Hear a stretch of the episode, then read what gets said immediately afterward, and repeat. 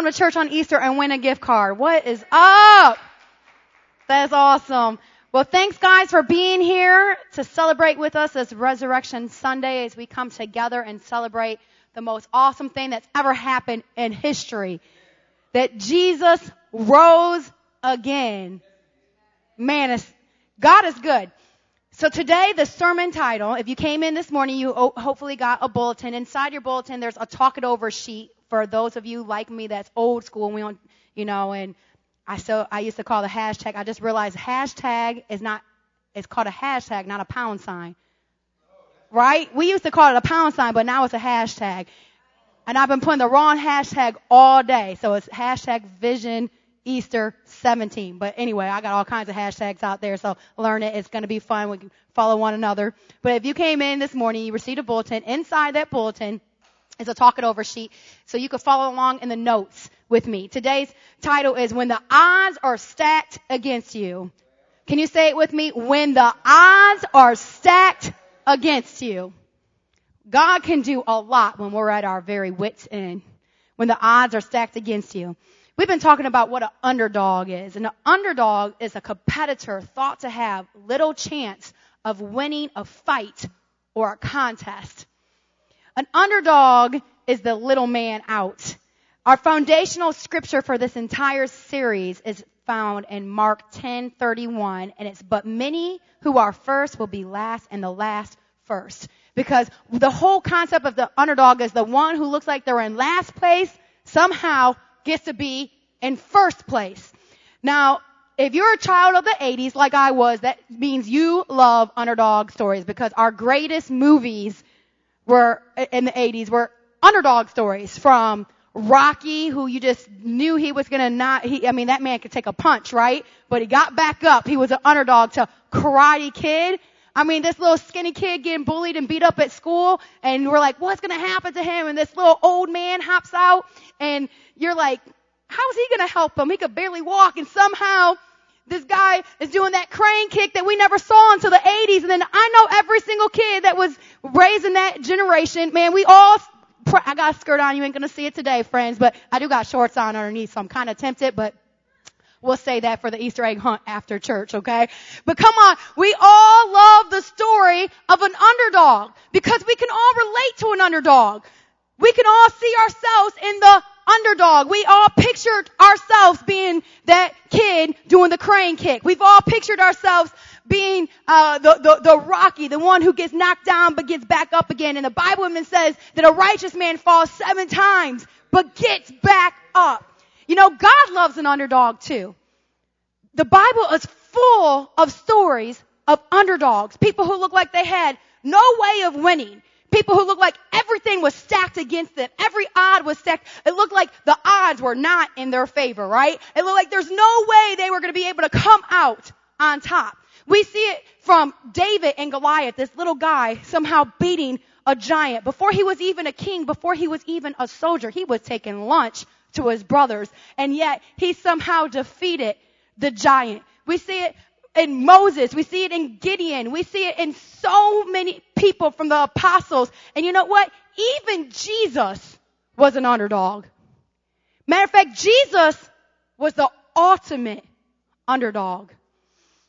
And God allowed him to be the ultimate underdog. And for those who are like, how is Jesus, who is the son of God, an underdog? That doesn't even make sense. Well, for those who don't realize, see, Jesus, the Son of God, the reason he was an underdog is because, well, he had humble beginnings. He never held an elected, elected office here on earth. He really never had an army at his disposal. He had a whole bunch of fishermen, taxes, and prostitutes follow him, not an army. He never got rich. He, he had nothing that would be associated with power or prestige or advantage. Nevertheless, he came out a victor and accomplished so much for you and for me. But see, Jesus was an underdog because he had the odds stacked against him. And today we're going to break down four odds that were stacked against Jesus and how he overcame them and how because he overcame them, we too can overcome. So let's break it down. And, and if you're following along in the notes, there's four of them. And they all, I'm going to give you a clue, start with a G, okay? The very first odd that Jesus overcame was the ghetto. Oh snap, I'm coming right home for this one. I said, I can't preach this out in Waterville. I, the first point is the ghetto. Honey, you're gonna have to go out there. I'm staying right here for this point because listen, and what I mean by he overcame the ghetto is he, he overcame humble beginnings. See, when you actually look up the definition of what, what a ghetto is, all it means is a, a place in a city that where, that is the uh, place where the poor people live. It would be considered a slum area. Well, Jesus, God allowed His Son to leave the prestige of heaven, friends, with everything, with angels that were singing out, holy, holy, holy. See, Jesus, the Bible says He was the lamb that was slain from the foundation of the earth. He was in the very beginning when the heavens and earth were created. And yet He left heaven and He came to earth in a womb of a woman. He could have came like Superman in a rocket ship. But Jesus came to fulfill scripture and to f- fulfill prophecy in a womb of a woman and he lived in Israel's ghettos. Let's, let's break it down here according to the scripture. See, although many people came to hear Jesus preach, they doubted he was the Messiah. And they said, is this not Jesus, the son of Joseph, whose father and mother we know? How is it then that he says, I have come down from heaven? After Jesus read the scriptures in the synagogue in Nazareth, people were surprised and said, is this not Joseph's son? It kind of reminds me when I first got saved. And people were like, hold up, Joy who went to Libbey? The cheerleader who, ooh, mm, I remember her. Are you sure? You're talking about her? Right? How many of you guys had a story before God got a hold of your heart? See, the reason I take some uh, pictures here at Easter Sunday, I wanted to take that, that, so that that was proof that the walls did not fall down just because you came into church. You know, some of you all said that, right? Like, if I'm not going to church, the walls are going to fall down. But listen, they said of Jesus, like, hold up, I know his mom and I know his dad. Isn't that Joseph's son, the carpenter's son? And he said he came down from heaven. That doesn't make sense. So much so that Jesus said a prophet is not accepted in his hometown. And the scripture records that he was only able to do a few miracles in Nazareth, his hometown. Due to the regional prejudice of the time, the people of Israel had a hard time understanding how could Jesus be the Messiah because they looked at where he was raised. They looked at where he was born and they said, nothing good comes from these, these places. And so they had a hard time receiving the gifts of God because it didn't line up with what they thought. It didn't line up with the way that they imagined it or that they understood it to be. Friends, God does that on purpose. He works outside of a box. We want to put him in a box and say, God only works this way. But God likes to, to surprise us. God likes to use the lowly things. God likes to raise people up from the humble beginnings and humble positions and use them. And that's what he did for his son Jesus. Have you ever felt like people judged you because of where you grew up? Maybe where you went to school? What side of town you live at? Well, friends, you're in good company. Jesus can relate. See, Jesus was born in a manger and he grew up the son of a carpenter in Nazareth, which was a small town that had no religious significance whatsoever. People were asking, can anything good come out of Nazareth? Can anything good come out of South Toledo? How can an inner city church plant another church in rural area, suburban area? How is that possible? Can anything good come from Southern Broadway? well, for the most part of Jesus' ministry, Jesus preached in Galilee, another area that was not where the affluent people lived. It was a region in, uh, in Galilee where a lot of Gentiles lived. And again, people were questioning, will the Christ come out of Galilee? They insisted, no prophet has risen out of Galilee. How can this be? Friends, I love that Jesus was born in a manger. I love that he basically grew up in the ghetto of Israel. I love that he started his ministry in a place where the outcasts and the poor and the foreigners lived. I love that he chose to be uh, known with them. That, that the Bible even records that Jesus is a friend of tax collectors and sinners. I love that because it shows that God can use us no matter where we come from, no matter what our family background is, no matter what our history is, no matter if we're blue collar or white collar, no matter if we live in Waterville or live in South Toledo or East Toledo or West Toledo. God does not care of where your address is, friends. God only cares about your heart and are you willing to follow Him?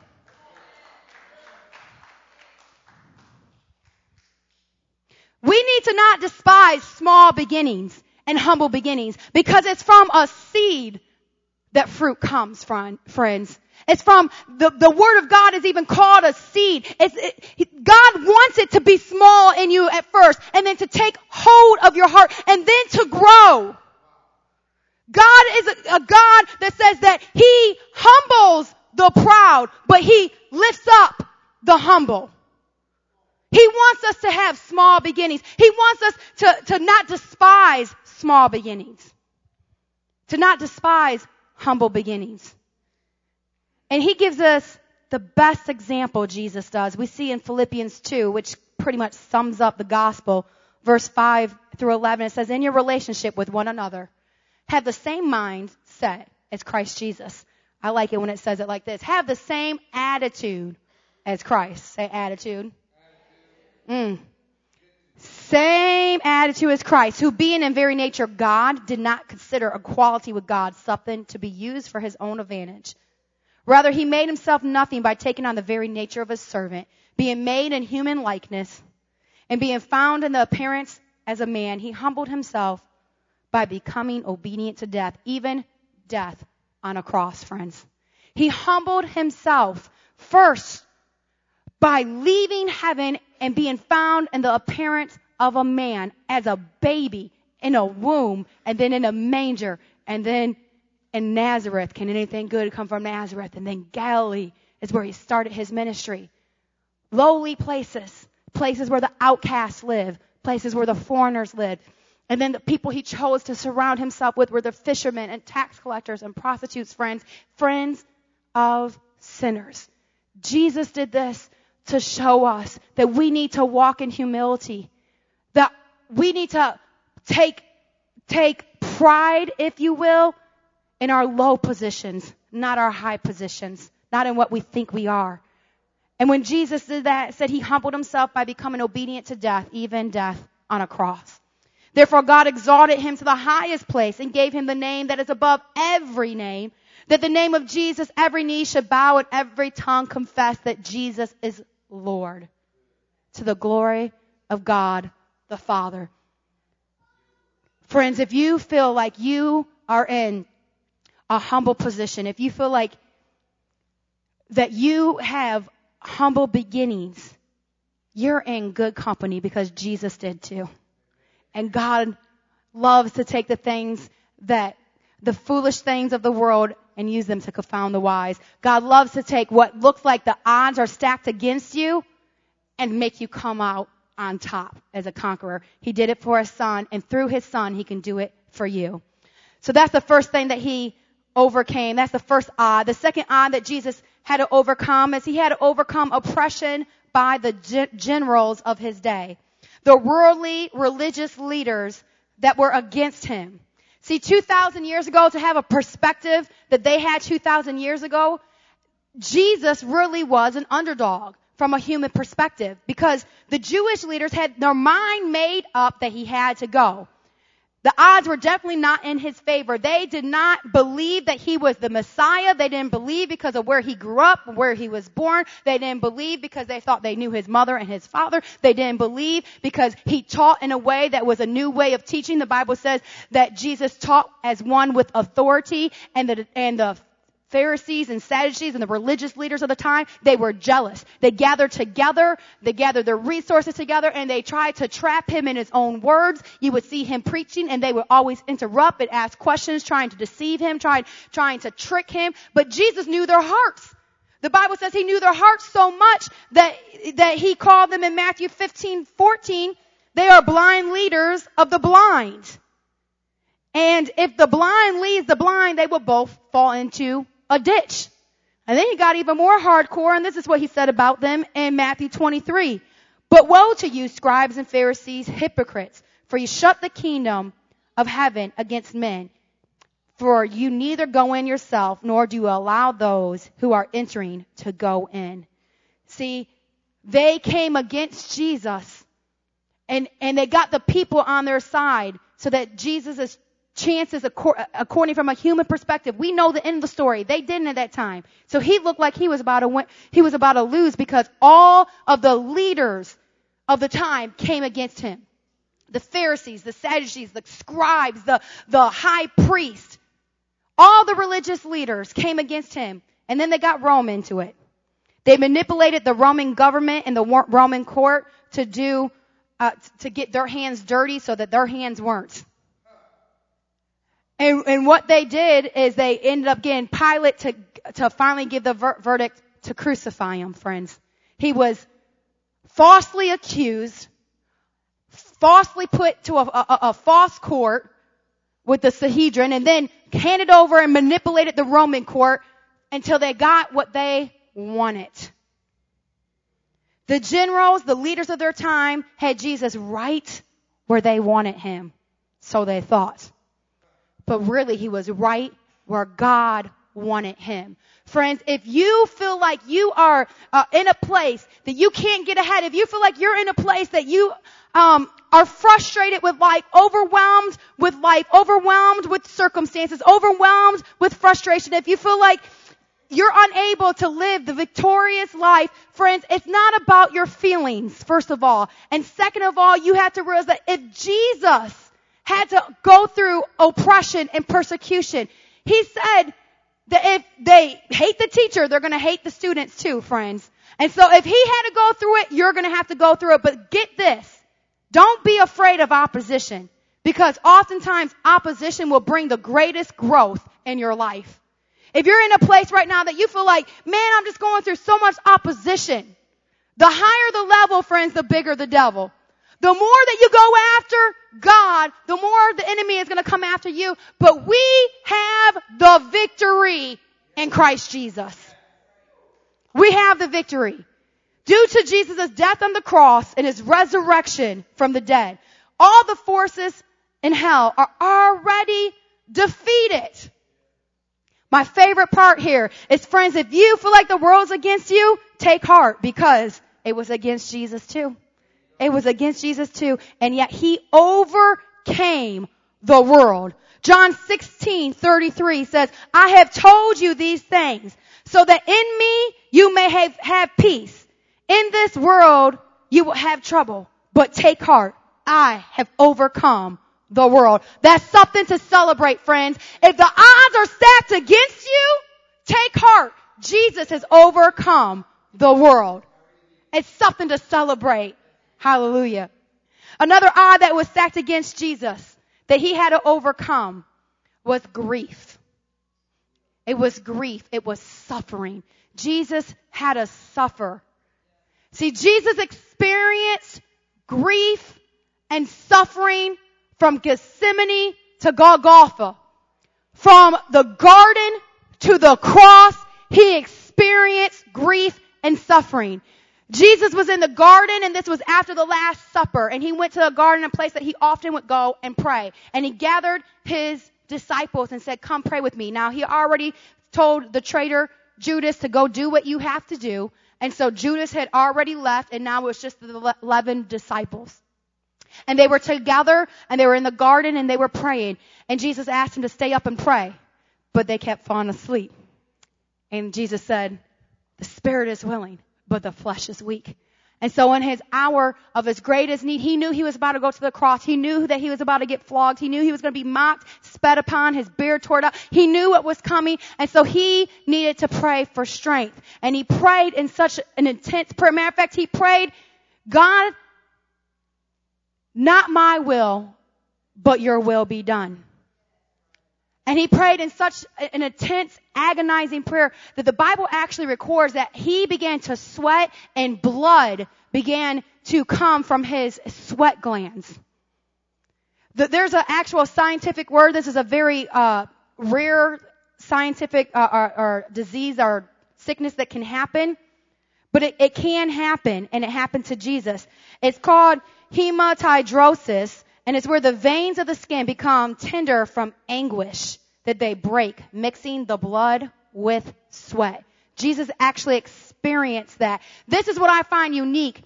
That we always talk about how his blood was shed for us, friends. And we, when we talk about that, we think about the cross. But Jesus was so willing that he actually shed his blood before he ever got to the cross in the garden in prayer. Friends, if we are ever going to have the strength to pick up our cross as the Bible tells us to pick up our cross and follow Him, we've got to first work it out in prayer. We've got to first work it out in intercessory prayer. Friends, the greatest ministry, the greatest life that you will ever live, you have to first work it out in prayer. If weak in prayer, weak everywhere. We can't do it on our own. We're not strong enough on our own. When the odds are stacked against you, you can't do it on your own. Jesus was the Son of God and he couldn't even do it on his own. He chose to go in prayer and ask for God's strength. Friends, when you're suffering and when you have grief, sometimes we go through things that just aren't fair. The loss of a child, a divorce after years of marriage, bankrupt, loss of a job, when we get a diagnosis from the doctor that's unfavorable. Sometimes we go through things in life that's, that's just, it's messy and it's ugly and it's, it's not fun.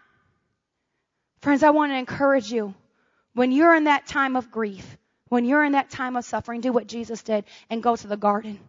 Go to prayer and seek Him and seek God's strength. Because when you do, like Jesus, you'll say, not my will, but your will be done. Because it's in the place of agony, it's in the place of grief that God wants to break you so He can make you, friends. God wants you to be at your lowest point so that He can lift you up to His highest point. But you've got to be willing. We've got to go to prayer. When you feel that grief, when you feel that suffering, let the first place you go is a God in prayer. So he prayed and sweated blood, but then friends, after Judas came and betrayed him with a kiss, and he went before the religious leaders in some mock-up trial with the Sanhedrin, they sent him over to Pilate. And Pilate really didn't want to mess with with the uh, uh, with this. He said, "That's your this is your your your mess. This has to do with your religion. You take care of it." But they manipulated the court and said, "Well, he says there's a king and there's only one king, right? The Roman Empire is the only one king, and so you got to do something about this, or you're saying that there can be another king." So they manipulated him. See, manipulation is witchcraft, friends, and that manipulation likes to come in that religious spirit. Mm. Well, I'm preaching now. Some of y'all don't want to hear it. Manipulation likes to come wrapped up, dressed up, and wearing a bow with a religious spirit. Oh, you gotta do it this way because I'm gonna twist the scripture and I'm gonna make it sound, say something to get you to do what I want you to do. Even the devil did that to Jesus in the, in the desert right before he got, or right after he got baptized. He tried to trick trick him and say, hey, if you're the son of God, turn this stone into bread because he was fasting and hungry and Lord knows if I had that power, I would have done it. Anyone, anyone in here struggle with, with, with hunger, right? But he said, if you're, if you're the son of God, take this stone and turn it into a bread. And Jesus said, man does not live on every bread, or uh, man does not live on bread alone, but on every word that comes from the mouth of God. But the enemy tried to deceive Jesus by twisting scripture. So it makes sense that the religious leaders try to deceive people by twisting scripture. And so they deceived Pilate because Pilate wasn't saved, even though God did give a warning through his wife who had a dream and said, this is an innocent man, don't kill him. So he said, well, maybe I'll just have him get flogged. And that's what this picture is. The scourging of Jesus. Crucifixion was an agonizing, torturous death, but Jesus endured a torture as nearly as or possibly equally excruciating before he ever got to the cross. This was the pain he suffered while he was flogged and paraded naked in front of the crowd. See, the scourging was brutal. It was a standard practice before crucifixion. The whip, which was called a flagellum, it was not like the kind of whip that we could picture in our culture like a bull whip. No, it was more like the old British cat of nine tails type of a whip. It had at least three, um, three parts to it, and and the whip that had bone and glass and rocks tied into it. And so it was designed for when they whipped the prisoner, it would tear the skin right off their back. And if anyone who's ever seen the Passion of Christ or any other visual of exactly what happened, we realize that, I mean, they, they say that when, when there was the scourging and floggings that took place, that people could actually see the insides of a person's body. And that's what Jesus went through. That's the kind of grief, that's the kind of suffering that he went through. That was the kind of determination that he got to go all the way to the cross that he received in the garden through prayer, friends. By his stripes we are healed.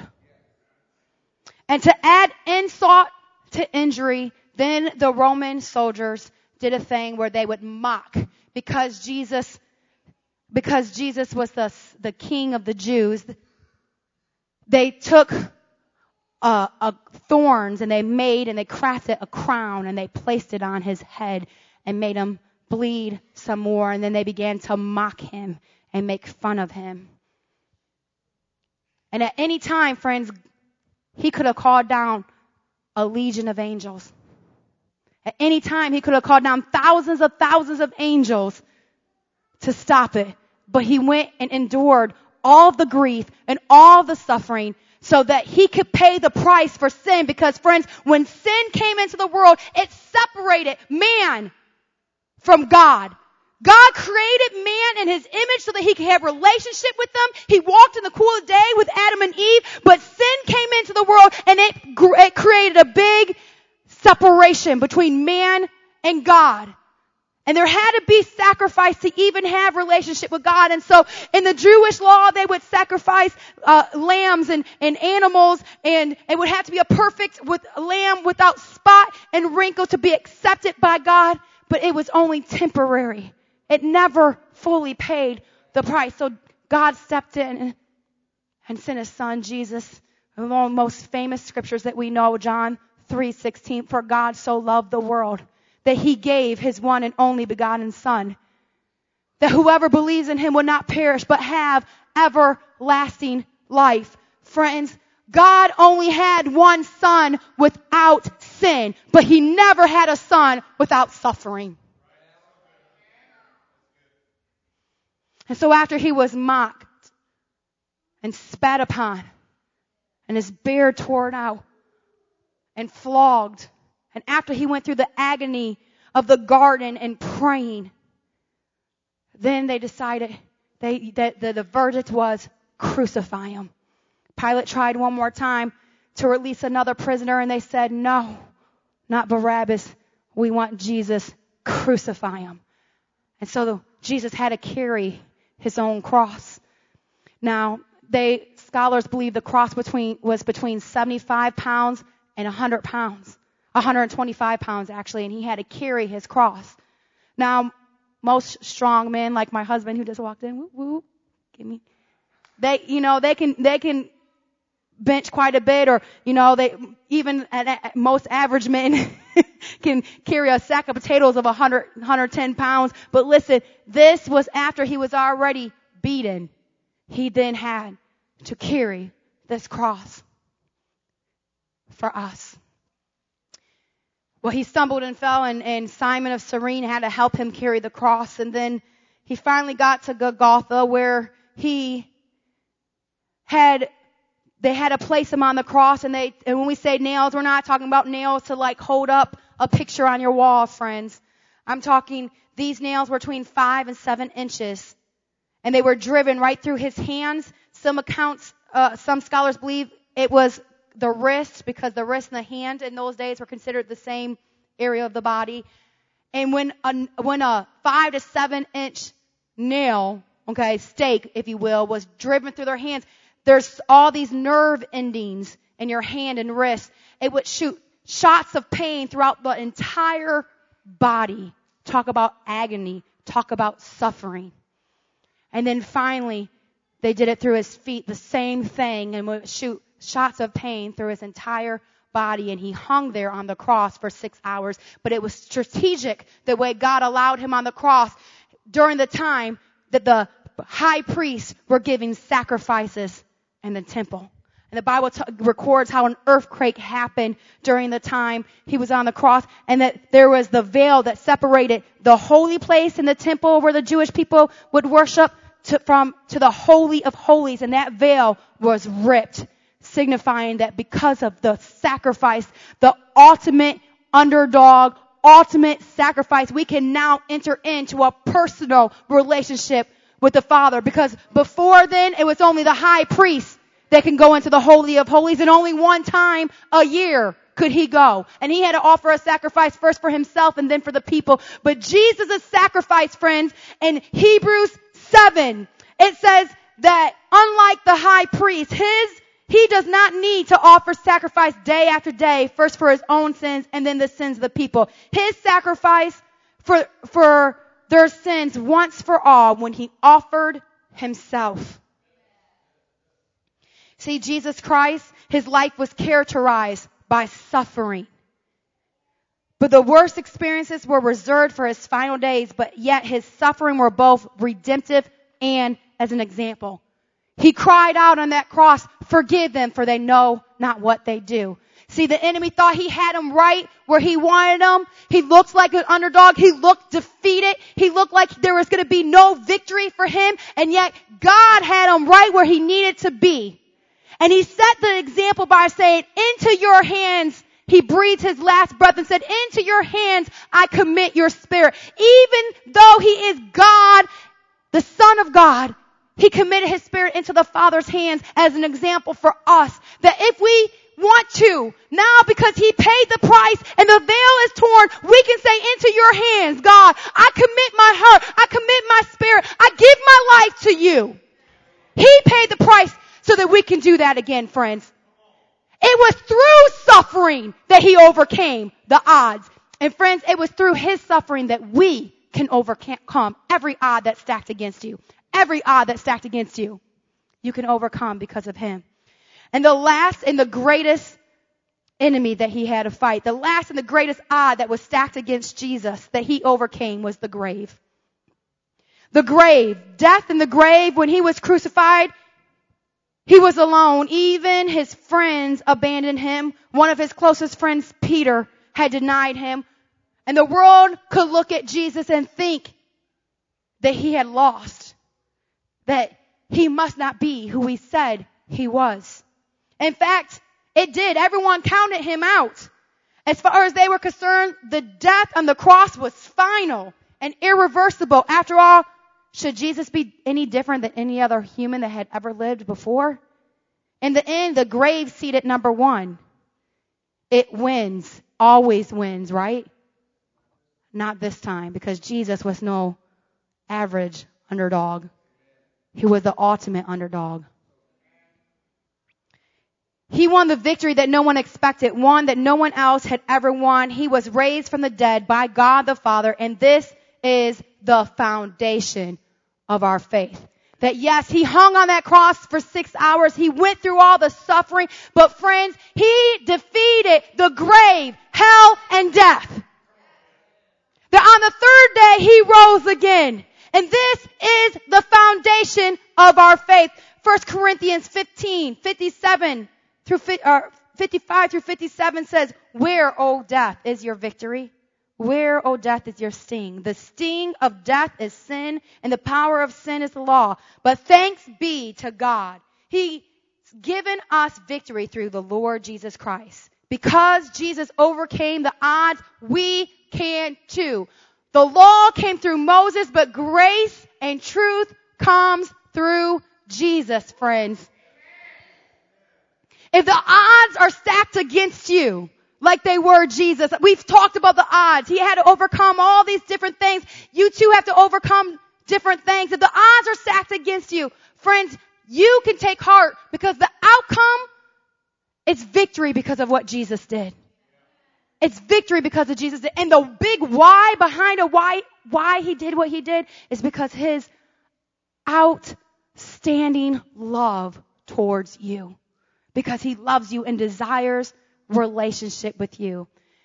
What he gave us when he overcame the grave, when he overcame death and hell, is he gave us grace. He gave us grace, friends. Grace wins because of what Jesus did. He overcame the world and you too can overcome the world because of the sacrifice that he gave. And so friends, I want to encourage you today. Grace is the last point. If you have not given your heart to the Lord, today is a day of salvation. The Bible says that if any of you confess with your mouth and believe in your heart that Jesus Christ is Lord, that you will be saved. Matthew Henry says this, he whose head is in heaven need not to fear to put his feet into the grave. Friends, the grave is not the end for us. The grave is not the end for us who believe in Jesus because Jesus wins and he offers us now grace and we can win. But we've got to receive what he did for us. I have my friends that are coming up here young people of our church that are going to minister to us in a dance called Grace Wins. I pray that you would allow the Holy Spirit to touch your heart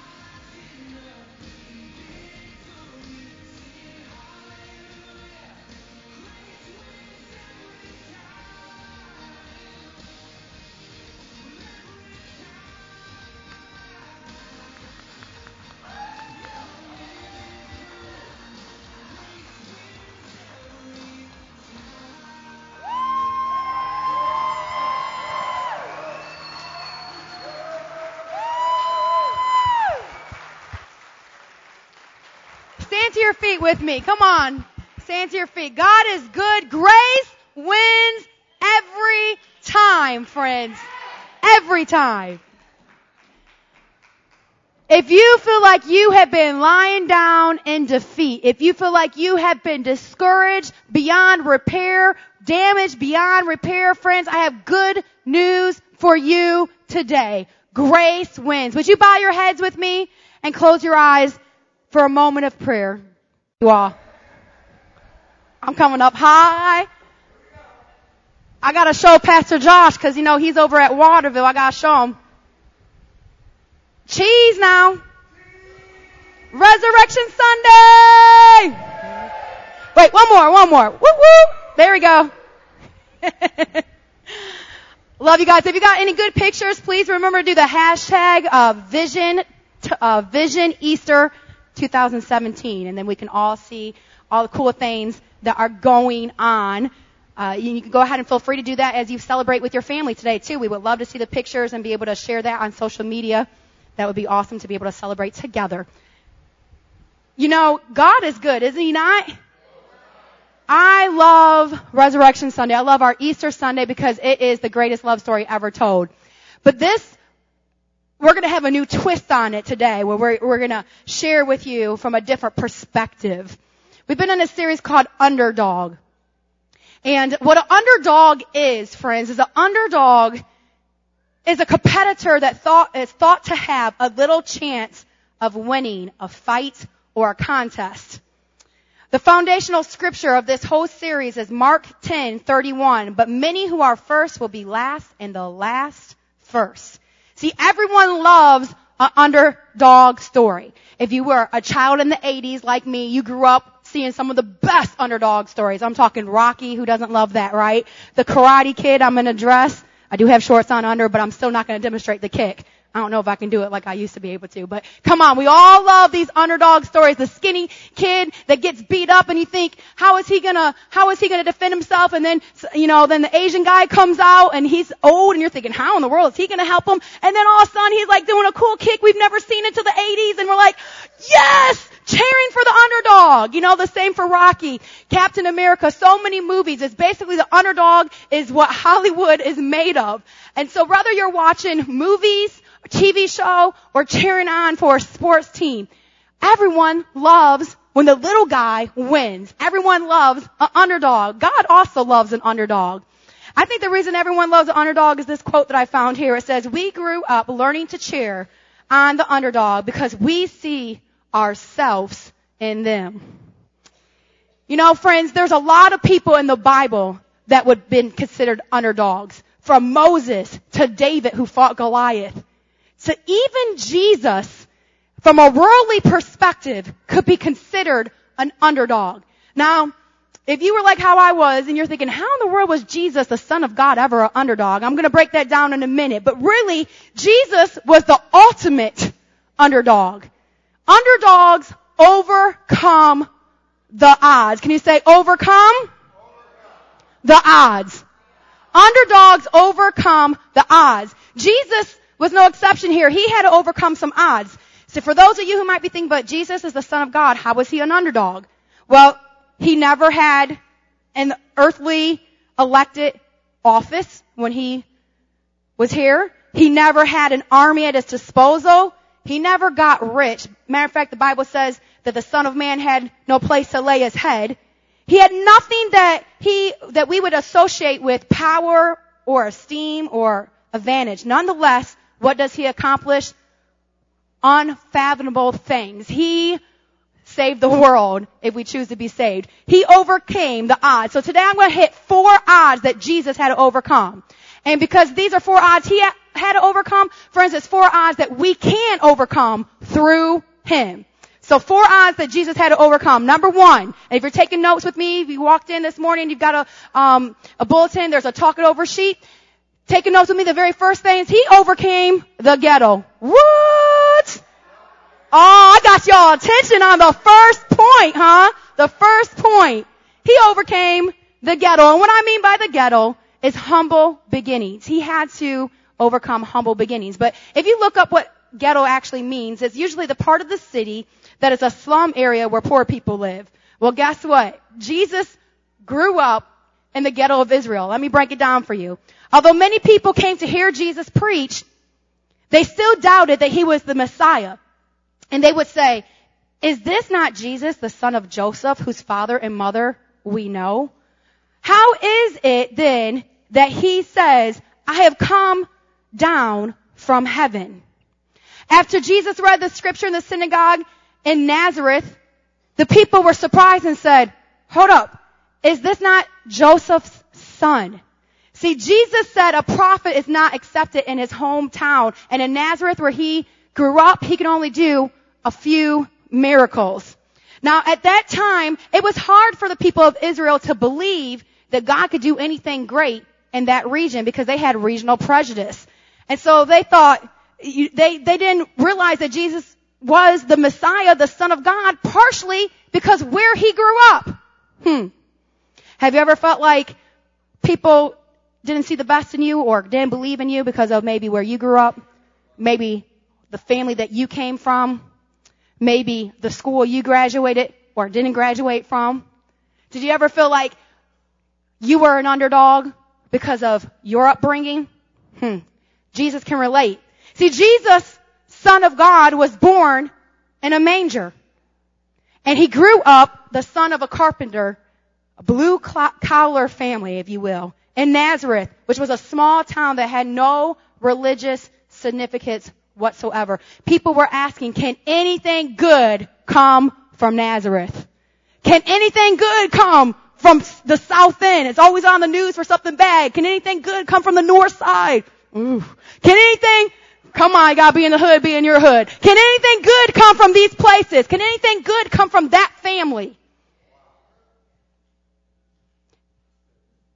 Friends, Jesus can relate. For the most part of his ministry, Jesus preached in Galilee, a region where a lot of Gentiles lived. Again, people were questioning, will Christ come out of Galilee?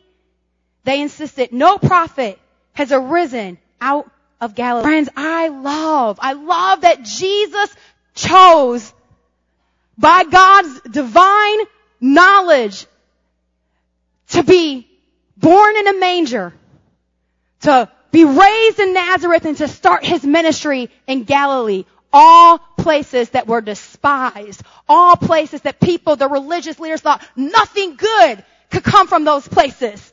I love that, that Jesus, that God chose for Jesus to be born of a woman and then to be placed in a manger. See, Jesus could have came down like Superman friends in a spaceship if, if God chose. He didn't have to be born from a woman except for he had to to fulfill prophecy because God wanted to redeem us all. And so Jesus was born of a woman in a main, and placed in a manger, friends, because God, He loves to take what people look at as lowly and despise and raise them up to do awesome things for him. That is what an underdog is, friends. They overcome the odds. They overcome their humble beginnings. They don't make excuses and say, oh, well, I can't do anything because my father wasn't in my life. Come on, somebody. Oh, I can't do anything because I didn't get the best of education. Come on, somebody. I can't do anything because my parents went through a divorce. Come on, somebody. I can't do anything because I came from a blue collar family. Come on, somebody. I can't do anything great or significant because I have generational poverty in my family. Come on, somebody. God loves to use people who come from humble beginnings. So much so that he chose that Jesus set the ultimate example, friends. In Philippians 2, 5 through 11. Let's read this together. This sums up the gospel. It says, in your relationship with one another, have the same mindset, the same mindset as Christ Jesus. And oh, uh, another translation, having the same attitude as Christ, who being in very nature God, did not consider equality with God something to be grasped or used to his own advantage. Rather, he made himself nothing by taking the very nature of a servant, being made in human likeness. Friends, not just the nature uh, uh, made in human likeness, but he took on the position of a servant born in a manger. raised in Nazareth, started his ministry in Galilee. He chose to be among the ones who were considered the lowly, the lowly ones, the outcasts. He chose to be with the marginalized. He chose to start his ministry with the poor. Left heaven and all its glory and all of its riches to come to redeem us because he had to overcome the odds for us to be able to overcome the odds. And so in being found in the appearance of man, he humbled himself by becoming obedient to death, even death on a cross. Therefore God exalted him to the highest place and gave him the name that is above every name, that at the name of Jesus every knee should bow in heaven and in earth and under the earth, and every tongue acknowledge that Jesus Christ is Lord to the glory of God the Father. Friends, if you feel like an underdog today, if you feel like you have a little chance of winning, a little chance of being successful, a little chance of making something of yourself, friends, you're in good company. God loves to use those people that no one else would expect. And Jesus was an underdog, the ultimate underdog that we can trust in Him that because he overcame the odds, we can overcome the odds too. So he started in humble beginnings. He overcame the stereotypes of the ghetto. Amen. Another thing that he had to overcome is that he had to overcome the oppression of the generals of his day. The, the worldly and the religious leaders, the generals of his day, he had to overcome oppression from these guys. Let me break this down for you for just a minute. See, when Jesus when the Jewish leaders came upon Jesus, they said, well, who is this man who teaches with this authority? He doesn't teach, the people would say, he, he doesn't teach like our Jewish religious leaders, but he teaches as one with authority. And the Jewish leaders start getting a little jealous. And so when Jesus, when the Jewish leaders made their minds up that Jesus had to go, they began to plot against him. So the odds were definitely not in his favor. When people were turned by the leaders, his chances sunk even low, lower according to a worldly perspective, a perspective of that time. See, we under, we know the end of the story, but during this time they didn't. See, the Roman government got involved and then determined that Jesus' end, and Pilate gave the call to crucify him. It looks like Jesus really had no chance at all. And yet, God moved. See, they illegally tried him. They falsely accused him. They falsely convicted him and crucified him as a result of their scheming efforts because of jealousy and because they didn't understand because of their own religious mindsets. And yet they thought they had him right where they wanted him and yet God had him right where he needed to be, friends. See, the Jewish leadership was made up of the scribes, the teachers of the law, the Pharisees, the Sadducees, the chief priests, and the Sanhedrin, and they all came together to try to trick Jesus. When you read the Gospels, you see over and over that they try to catch him uh, in a, in, in a, they try to trick him in questions because they wanted to see him blaspheme God so that they could have a reason to accuse him. But because they didn't find one, they began to make up some. And he was falsely accused and falsely tried and was sentenced to death. And they thought they had him right where they wanted him. But he was right where God needed him to be, friends. And friends, I want to encourage you. If you're going through something today, if you feel like you've been oppressed, you feel like you can't get ahead, you feel like that, that someone is holding you down. Sometimes our greatest growth, friends, comes from the places that we receive the most opposition.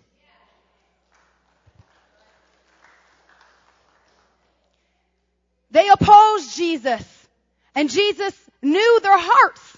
And they didn't like that. Matter of fact, Jesus said in Matthew 15, 14, talking about the religious leaders, they said, he said they are blind leaders. and they're leading the blind. And if the blind leads the blind, both will fall into a ditch. And then he got real flat out in Matthew 23. He said, but woe to you, scribes and Pharisees, hypocrites, for you shut up the kingdom of heaven against men, for you neither go in yourself, nor do you allow those who are entering to go in. Friends, let's never get to a place where we become those kind of religious leaders that try to hinder people from coming to know God. Instead, if you feel like you are the least of the least, that is a good place to be because God wants to use you. He wants to, He wants to take you from your lowly place. He wants to take you from that place where you feel oppressed and He wants to use you for His glory. The Bible says He takes the foolish things of this world to confound the wise. Jesus had to overcome oppression. Jesus had to overcome ge- the generals of His day who didn't believe in Him. So if you feel like you don't have anyone that can, believes in you, know this. God believes in you. So much so that He sent His Son Jesus to this earth to become obedient to death on a cross so that we again could have relationship with the Father. Don't be afraid of opposition because oftentimes opposition will bring your greatest growth. Your greatest growth.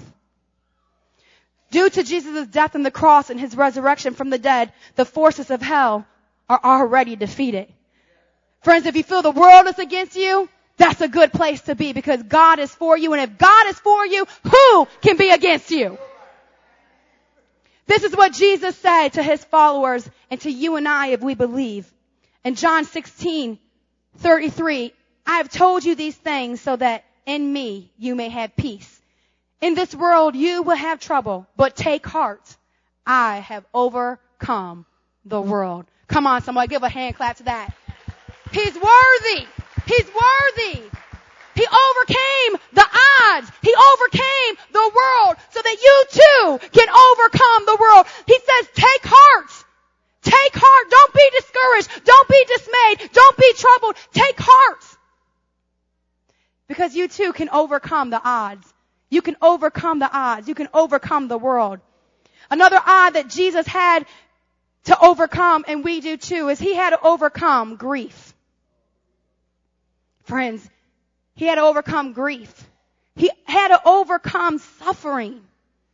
I love the quote by St. Augustine. God had one son on earth without sin, but never one without suffering.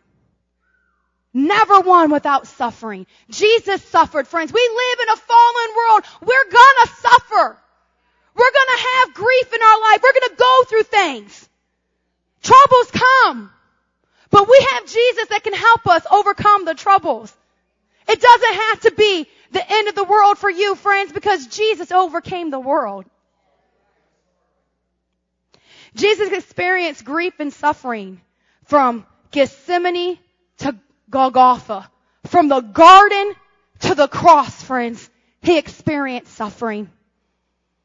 He went through things that no one should go through. In the garden, this Jesus experienced grief and suffering so much so that he was in the garden. He get, this was after the last supper with the disciples. He said, come with me to pray. Jesus knew what was about to happen. He already released the traitor Judas and said, go do what you gotta do. And then he gathered his 11 disciples and they went together to the place that they've prayed oftentimes. And they began to pray and Jesus began to seek God's face and he asked the disciples to wait up and pray with them, but the Bible says the spirit is willing, but the flesh is weak. And so they fell asleep. And in his hour of need, his disciples were sleeping and it was just him and God. And he began to pray. And he began not just to pray but to intercede and to intercede for, for the hour that he was, that was coming upon him and for you and for me and for the disciples. And he was praying, he was seeking God's face so much so that he began to pray in such an intense way that his, he began to sweat and out of his sweat glands came blood. He bled for you, friends, before he even went to the cross. Before he even went to the cross, he shed his blood in prayer for you. Now this is actually a, a, a very rare scientific um, condition. It's called Hematidrosis It's a very rare scientific condition, but where, it's where veins and skin become tender from angu- anguish that they break, mixing blood with sweat. Friends, Jesus bled in the garden before he even got to the cross because his blood sets us free. His blood is what cleanses us. And the Bible says now that he rose again and he's in heaven at the right hand of the Father, it says now we have one that is still interceding for us. So know that if he interceded like that in the garden, that he's in heaven interceding for you and for me, that we would have relationship with him, that we would have relationship with the Father, that we would really, truly know who he is because he loves us. I want to tell you this. In your greatest agony can come your greatest ministry in the place that you feel most distraught and the most pain can come the most beautiful new life. Think about it this way, moms. In are uh, giving birth, some of the, uh, the greatest pain, but yet comes the greatest joy. Jesus was in the garden and the most emotional agony that he's ever been in to the point that his blood was shed because he was sweating because he was praying with such intensity for you and for me. He suffered. And that wasn't it. After the garden, when the soldiers came and they took him away and he was tried before the Sanhedrin and then given over to the Roman court and Pilate said, well, let's just have him flogged. Let's just have him, it's called a scourging. It was a crucifixion was agonizing, torturous death, but Jesus endured a torture that was nearly as, or perhaps equally, excruciating before he ever got to the cross. This was the pain he suffered when he was scourged. Jesus was severely flogged and then, para- and then paraded naked in front of people, friends, in front of the crowd. See, the flogging that he endured was the standard practice given to criminals before the crucifixion to belittle them. The whip that they, that they use is, you know, we picture a whip, we picture like one that we see in our culture, like maybe a bull whip, like whips that you, you use for bulls and cows. But no, this whip that he used was actually called a, uh, that, that the Roman soldiers used was actually called a uh, flagellum. I practiced that word for y'all.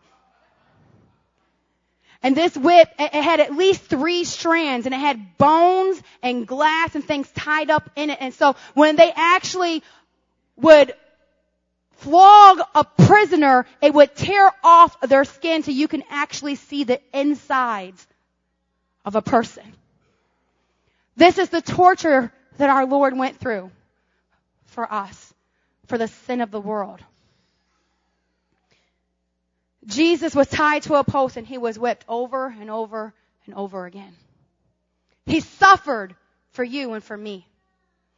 And then next, they give him a cross to carry. Or actually next, they, they mock him. They mock him and make fun of him and they, they take a crown.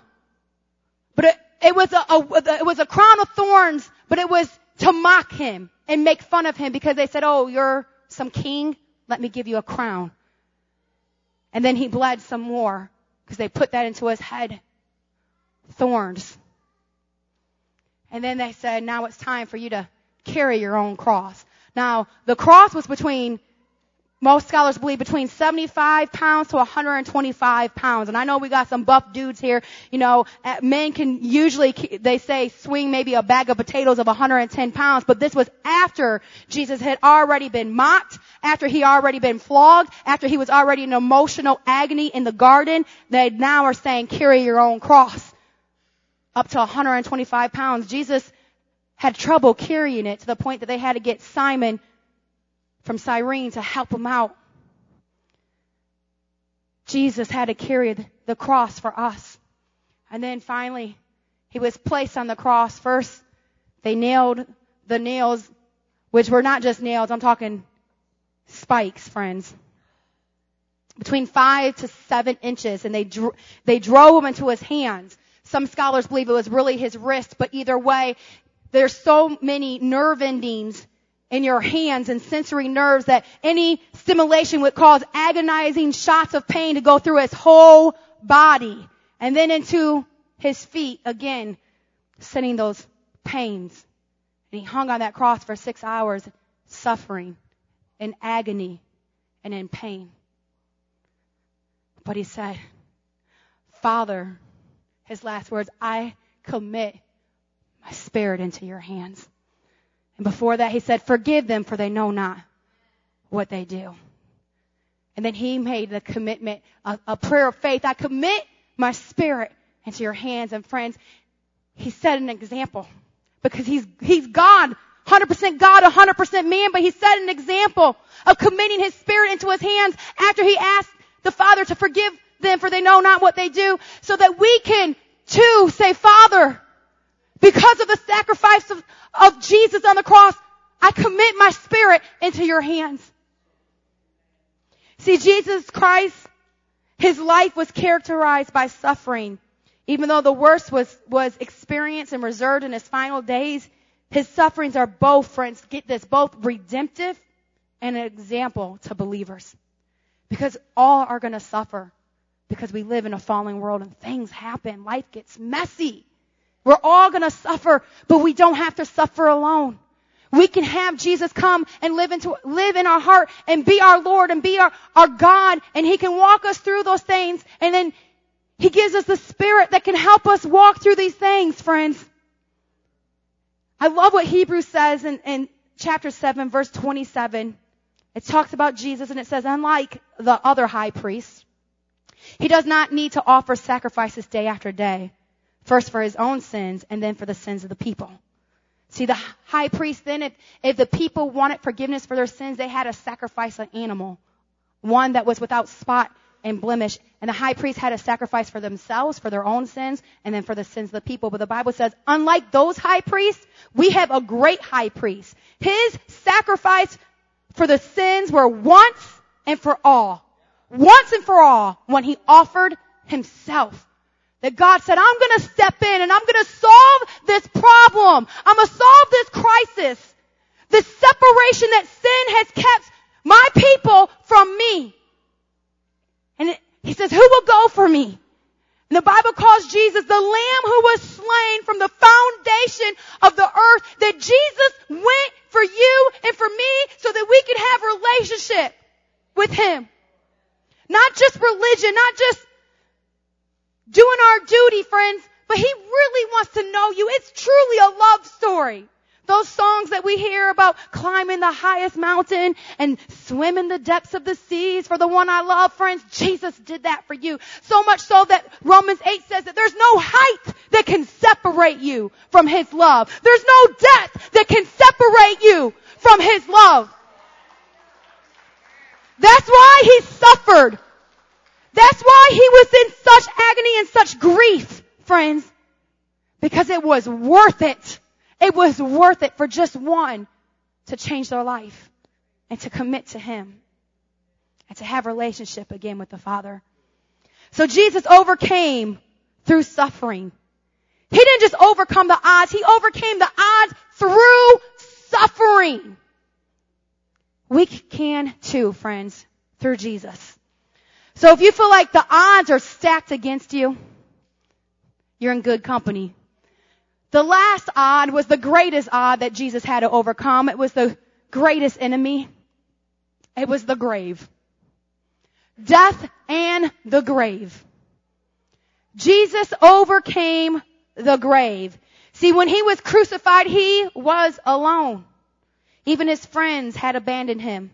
One of his closest disciples, Peter, had denied him.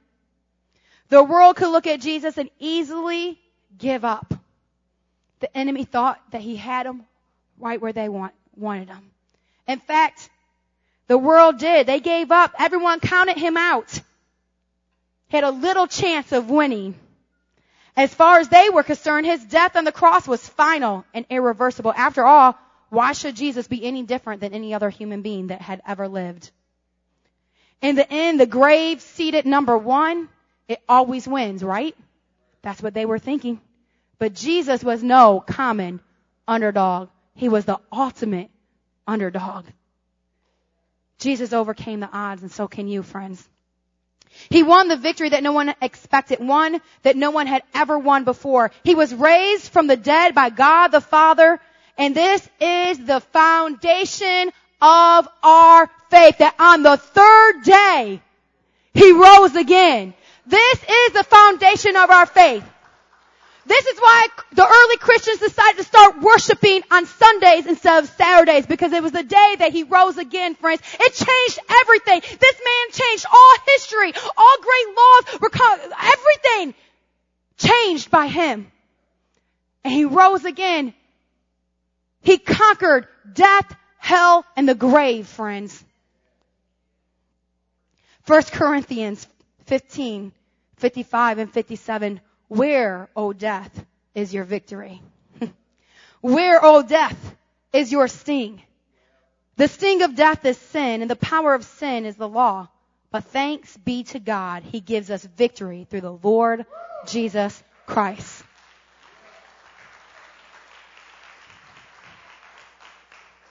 Jesus overcame the odds. When the odds were stacked against Him, He overcame the odds, and so can you.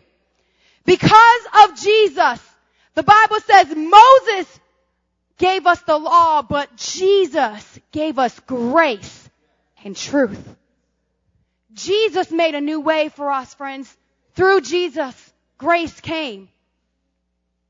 I told you about the odds that were stacked against Jesus. I told you that he had to overcome all these odds from the ghetto, the humble beginnings, the generals, the leaders of his day. That he had to overcome all of the odds, the grief and suffering that he experienced.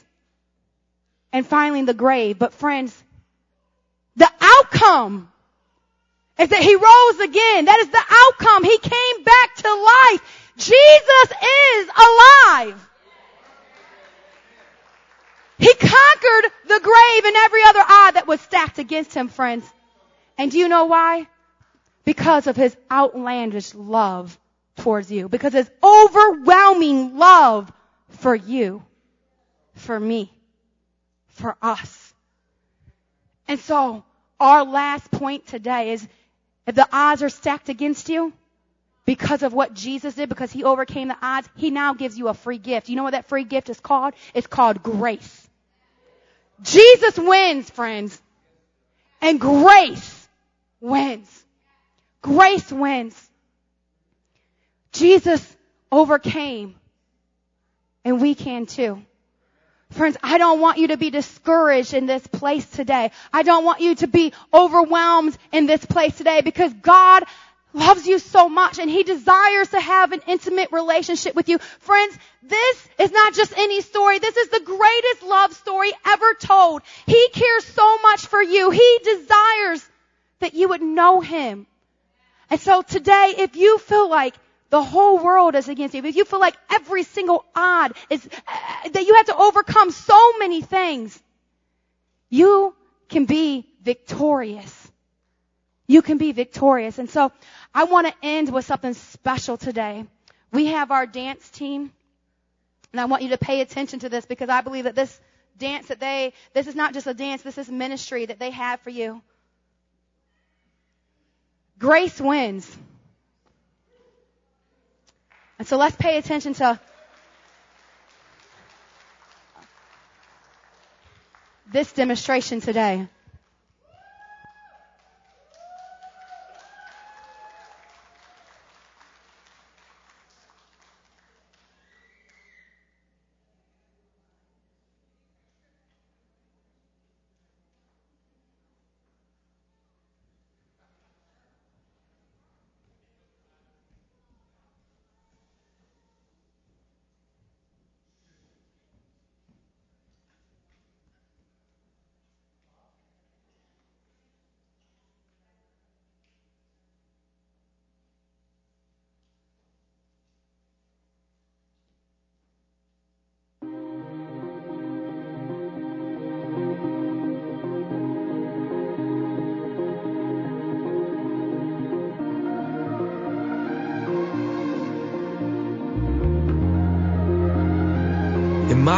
Weakest moment, I see you shaking your head in disgrace.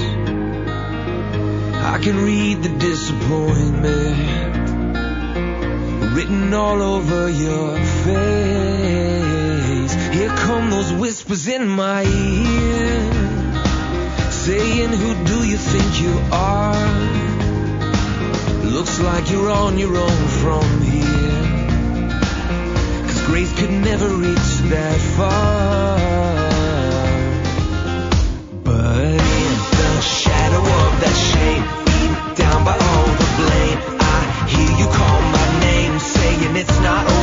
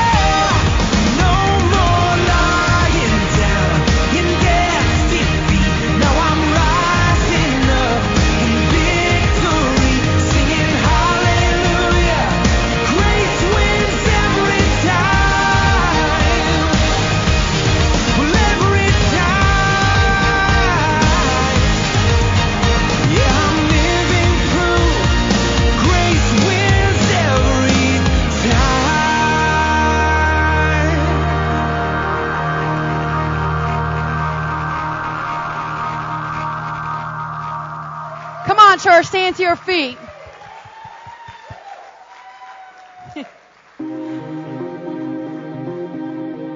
Grace wins every time. Would you bow your heads with me for a moment? Let's just focus now on the Lord. Let's focus on Jesus. God, you are good. You are good. We thank you, Lord Jesus. For the woman at the well, grace wins. For the blind beggar, grace wins. For the worst part of you and me, grace wins. Because you overcame the odds, Jesus, we too can overcome the odds. As a matter of fact, we can overcome the world, but we can't do it on our own. If you're struggling in here today, friends, If you have not made a commitment today to give your heart to Jesus Christ, the Bible says confess with your mouth and believe in your heart that Jesus is Lord and you will be saved.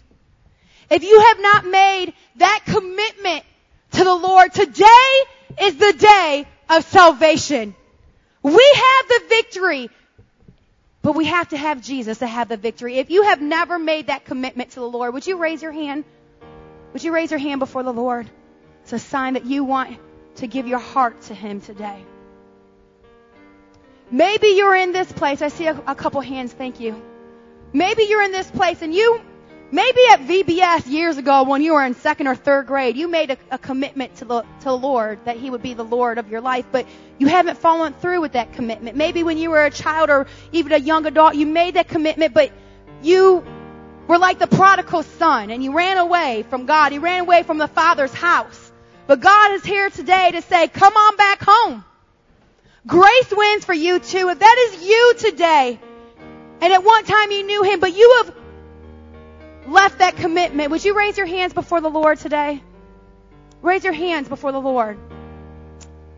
Yes. Yes.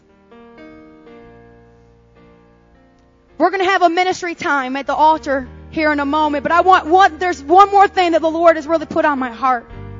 If you are struggling in this place and you feel like the odds are stacked against you, you feel like you just cannot overcome. You're overwhelmed. You're frustrated with life. You're borderline depressed, even suicidal.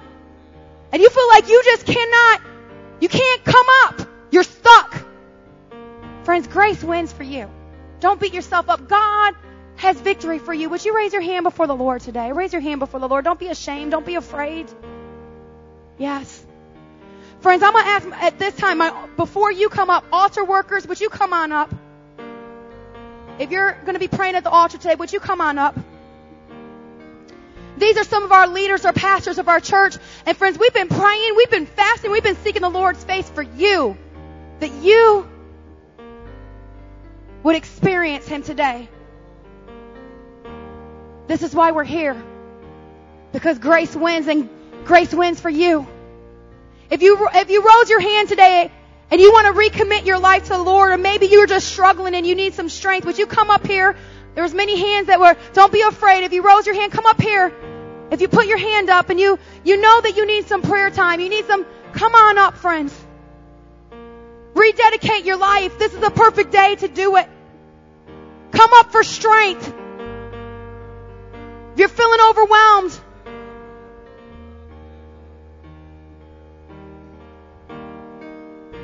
Come on up. I want to speak a blessing over everybody. If you would just raise your hands before the Lord, I want to speak a blessing over you.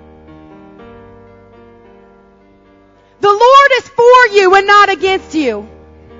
He loves you. He cares for you. He's the, the fight is not all the fight is still going on, friends, but the fight has already been won. The victory has already been won. There might be a fight in your flesh. You might be fighting your intellectual, your knowledge, but Jesus has already paid the price. He's already won it for you. So, Father God, I speak a blessing over your people in the house today. God, I pray, Lord God, that they would feel your love, that they would know how much you care for them, that they would know how much you love them. God, I pray that you, that great divide that sin has placed on this earth that separates us from Father God. Thank you, Jesus, that your cross was a bridge, that we could come again into that personal relationship, that we could come again to know you, that the veil has been torn. God, I pray that you would touch every single person here today.